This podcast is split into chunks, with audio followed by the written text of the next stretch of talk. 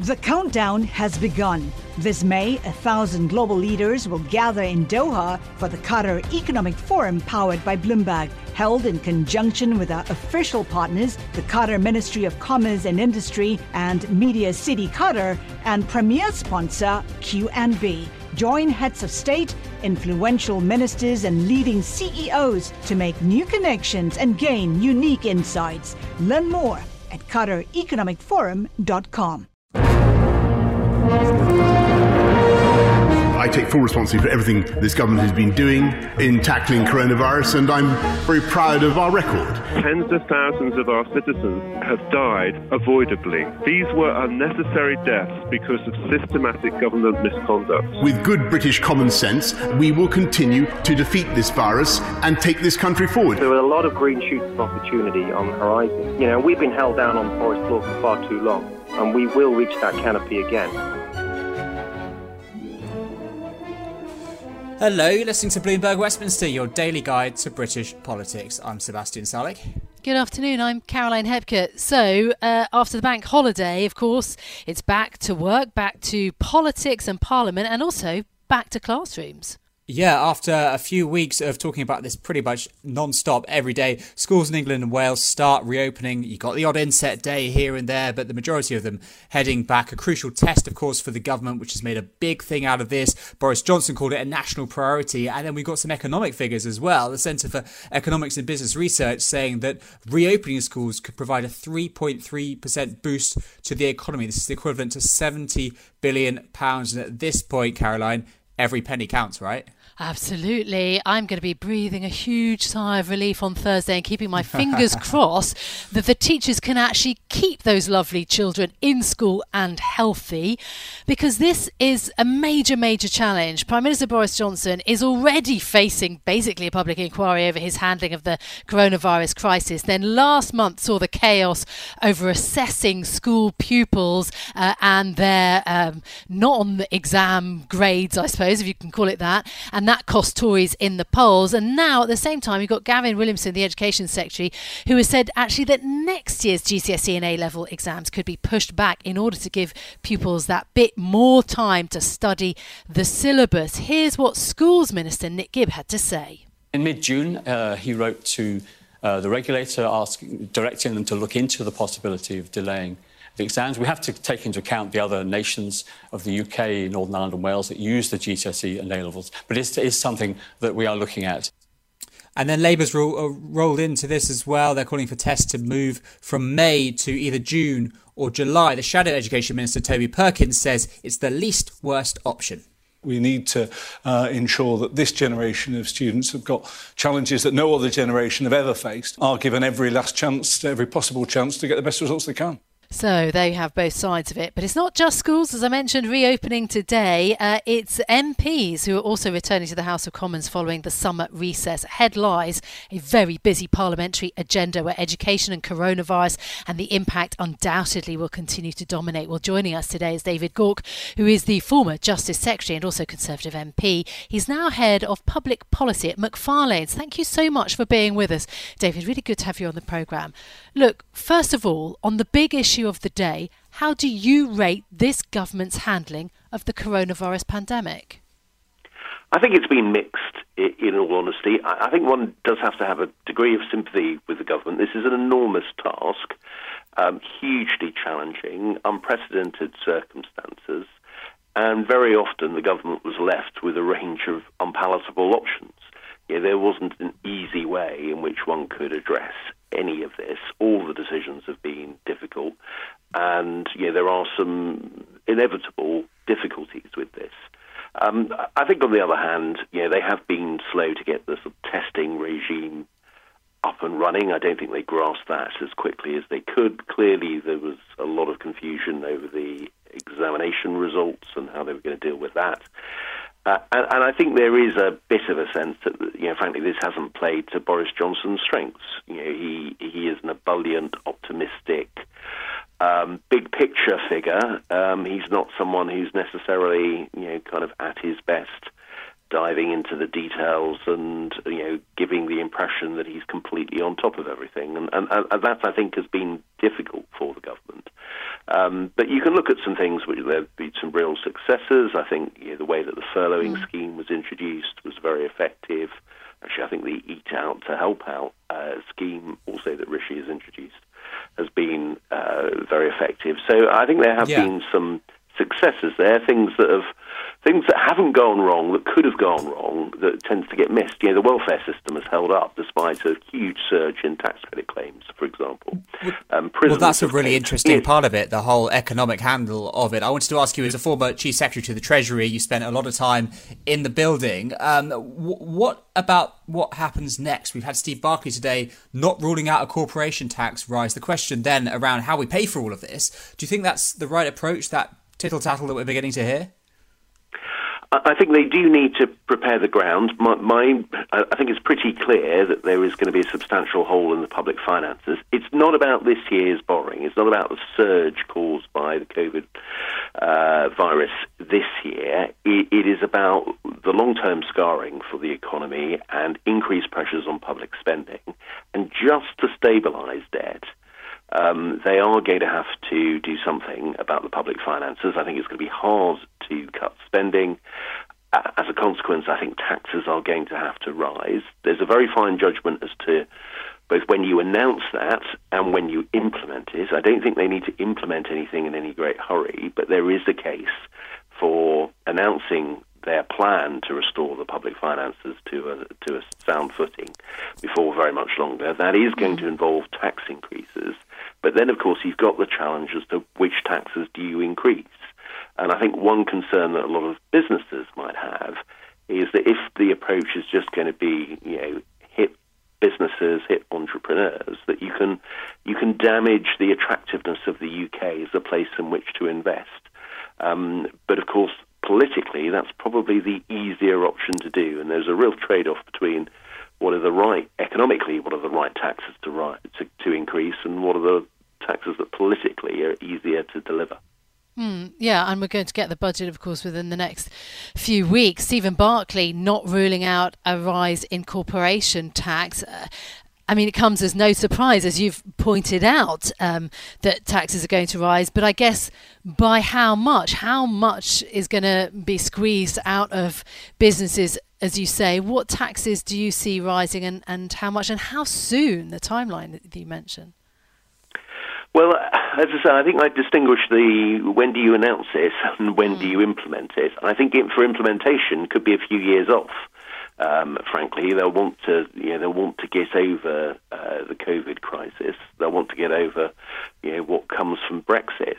Um, but they may feel under pressure to announce the direction of travel sooner rather than later. One, because they'll want to reassure the markets that there is a plan.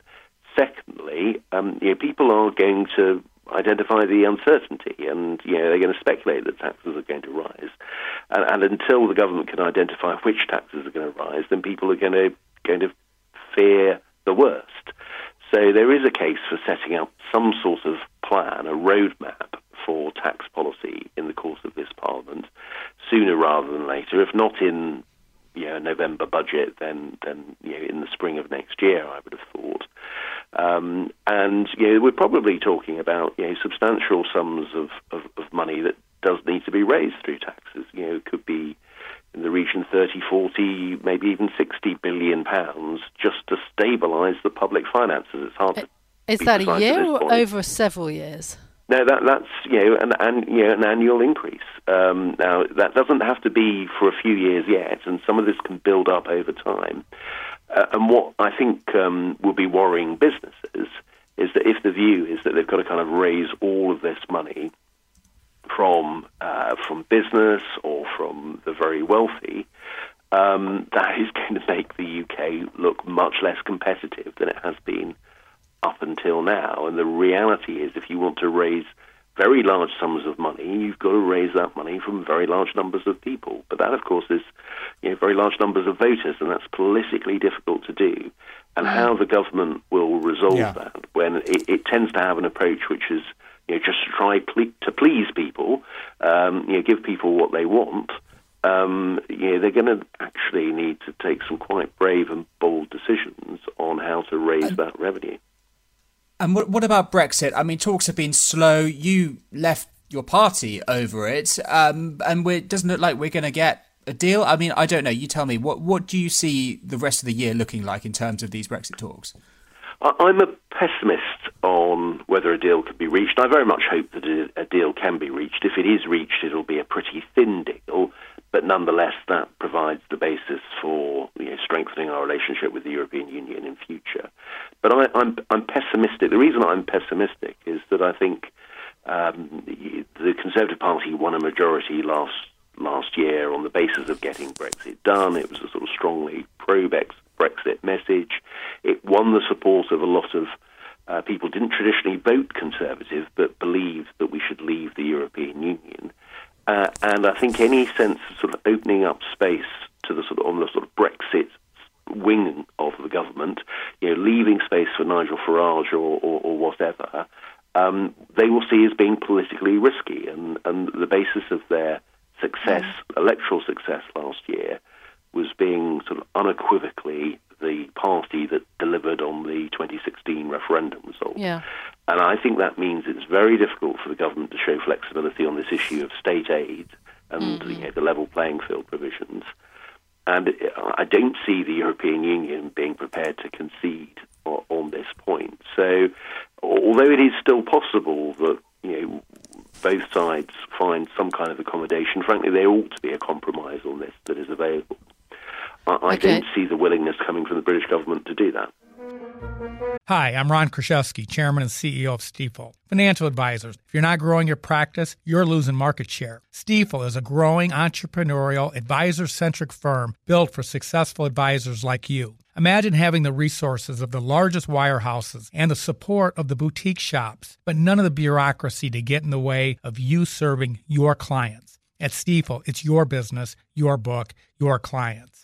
I always tell the advisors we're recruiting, I want you to come to Stifel and double or triple your business. Most of them laugh and shake their heads, but I'm serious. Don't take it from me. Take it from Stifel's number one finish in J D. Powers' twenty twenty-three U S Financial Advisor Satisfaction Study. So, there's a reason why one hundred forty-eight financial advisors joined Stifel last year. Come join us and find out why Stifel is the firm where success meets success. Visit w w w dot choose stifel dot com. Stifel Nicholas and Company Incorporated, member S I P C and N Y S E.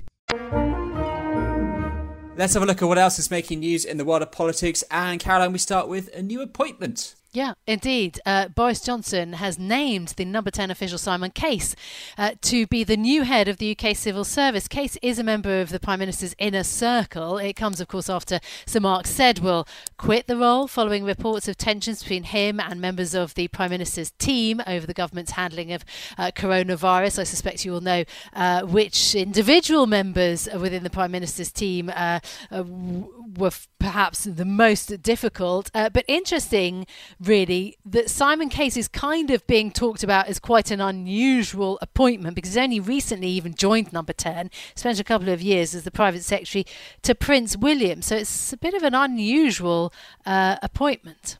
Yeah, he's got a bit of history with former prime ministers, but it's the general backdrop, isn't it, of another Johnson ally coming into the civil service. Mm. You've got people like Jonathan Slater, the most senior civil servant in the Department for Education, who left, Philip Rutnam at the Home Office, who had that big bust up with uh, with Priti Patel. So a lot of bad blood between the civil service and Number ten at the moment. And this seems like, I don't know, perhaps a, perhaps a way of, of making things a little bit easier if you have somebody who is uh, more sympathetic to the government. But many views abound on that issue. Uh, and then we've got got a story from the head of British Airways, the parent company I A G, um, the head of which, Willie Walsh, is uh, saying that Portugal should not be back on the U K's quarantine list. It will be more chaos and hardship for travellers. He's hit against the idea of imposing quarantine measures of Brits who come back from Portugal because of this rise in COVID cases. The rate now per one hundred thousand people in Portugal is twenty-one point one, and the threshold for the U K to consider triggering these quarantines is twenty. So it does pass the test. And of course, there are many interests at play as well here. If you're an airline boss, you probably don't want these quarantines. No, absolutely not. And of course, uh, there are dozens of countries now on this uh, uh, quarantine list for the U K. So there's, you know, slight concerns about just the number of places that are virtually impossible to travel to and from. Uh, meanwhile, just lastly, on the Brexit front, Downing Street has hit back after France accused the U K government of deliberately stalling Brexit trade negotiations. So the French Foreign Minister, Jean-Yves Le Drian, said that negotiations were not advancing because of the intransigent and unrealistic attitude of the U K. London has hit back, of course, accusing Brussels of making it unnecessarily difficult to make progress.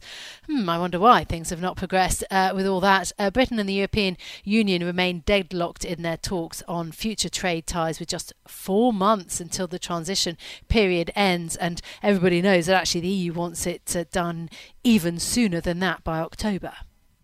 Yeah, David Gauke telling us just a moment ago he's not wildly pop- uh, he's not wildly optimistic, I should say, around something coming together. Uh, but it's also back to work today, isn't it, for M Ps? The House of Commons returning after the summer recess. Lots of M Ps calling on the government to extend the hybrid parliament. That's the system that's allowed them to work from home, take part in proceedings via video link. That is uh, scheduled to end. It's sort of an automatic thing, and then they have to, to re-anoint it, as it were. The government urging lots of M Ps, though, to get back to Westminster, lead by example. They want to get people generally back into their workplaces. Uh, so for more about all of this, we're going to speak to Hannah White, Deputy Director at the Institute for Government. Hannah, this hybrid parliament then, it feels like a little bit early to be thinking about ending it, but I understand the concerns of the government here.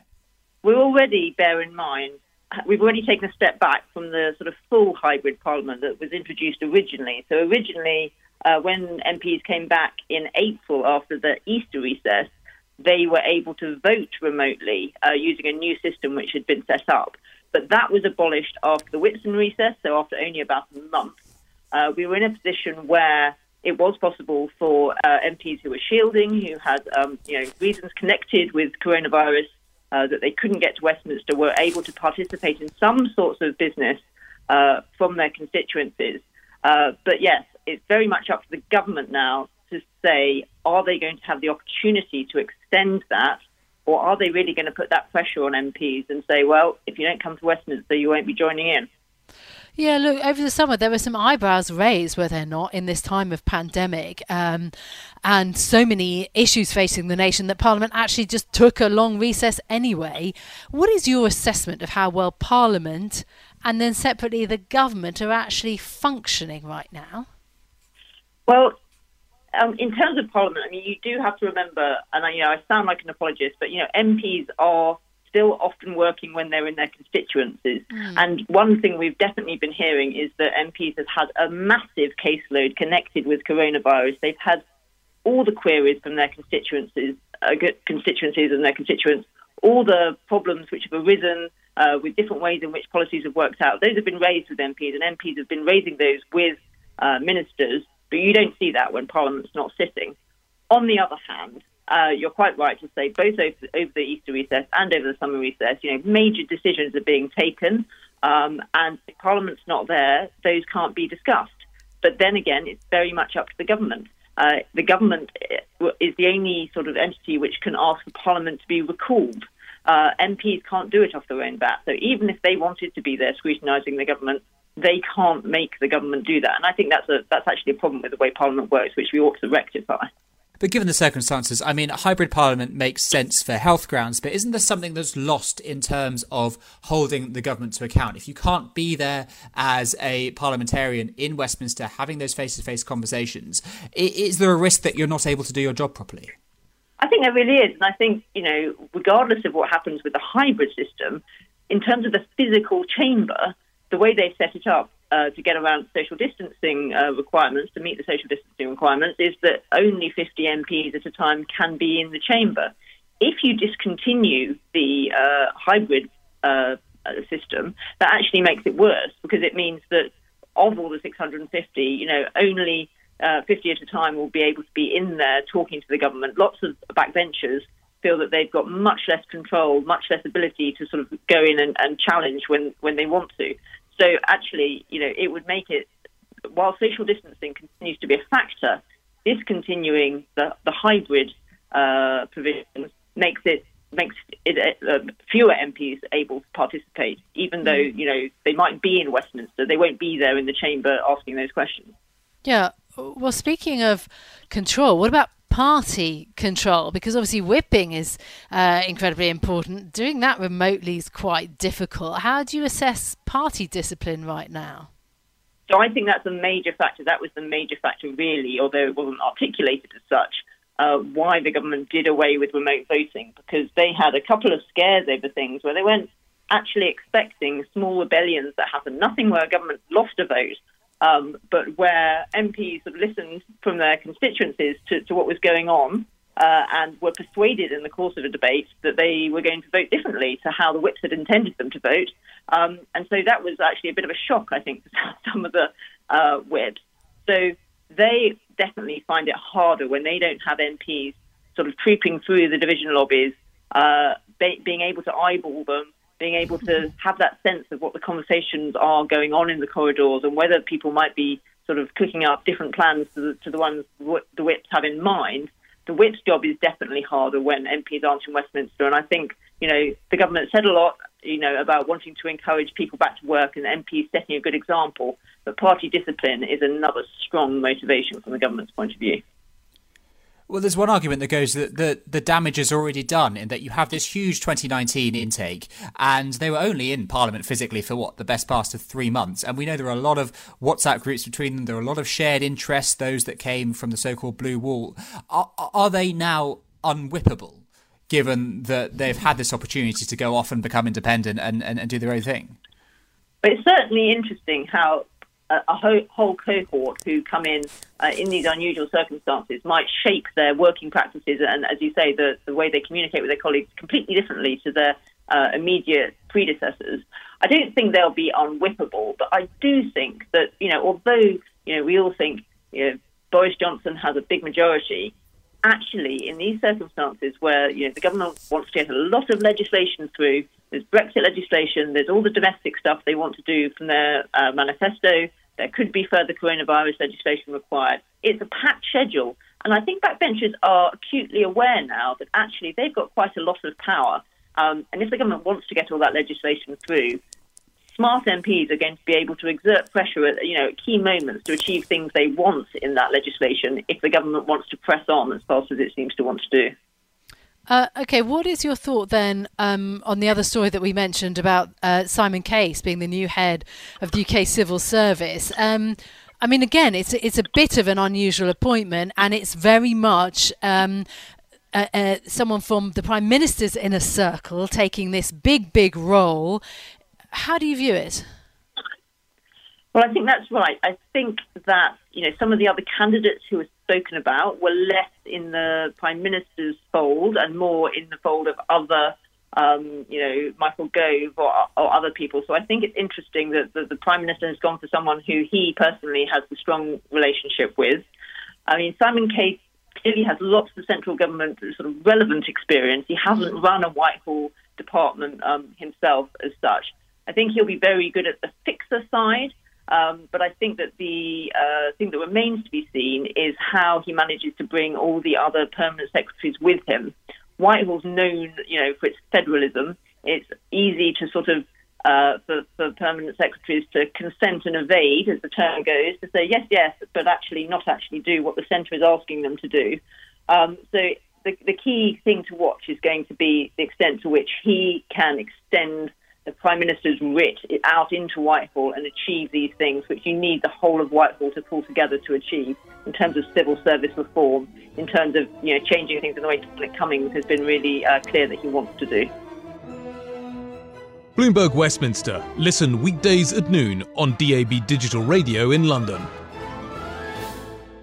The countdown has begun. This May, a thousand global leaders will gather in Doha for the Qatar Economic Forum powered by Bloomberg, held in conjunction with our official partners, the Qatar Ministry of Commerce and Industry and Media City Qatar, and premier sponsor Q N B. Join heads of state, influential ministers and leading C E Os to make new connections and gain unique insights. Learn more at Qatar Economic Forum dot com.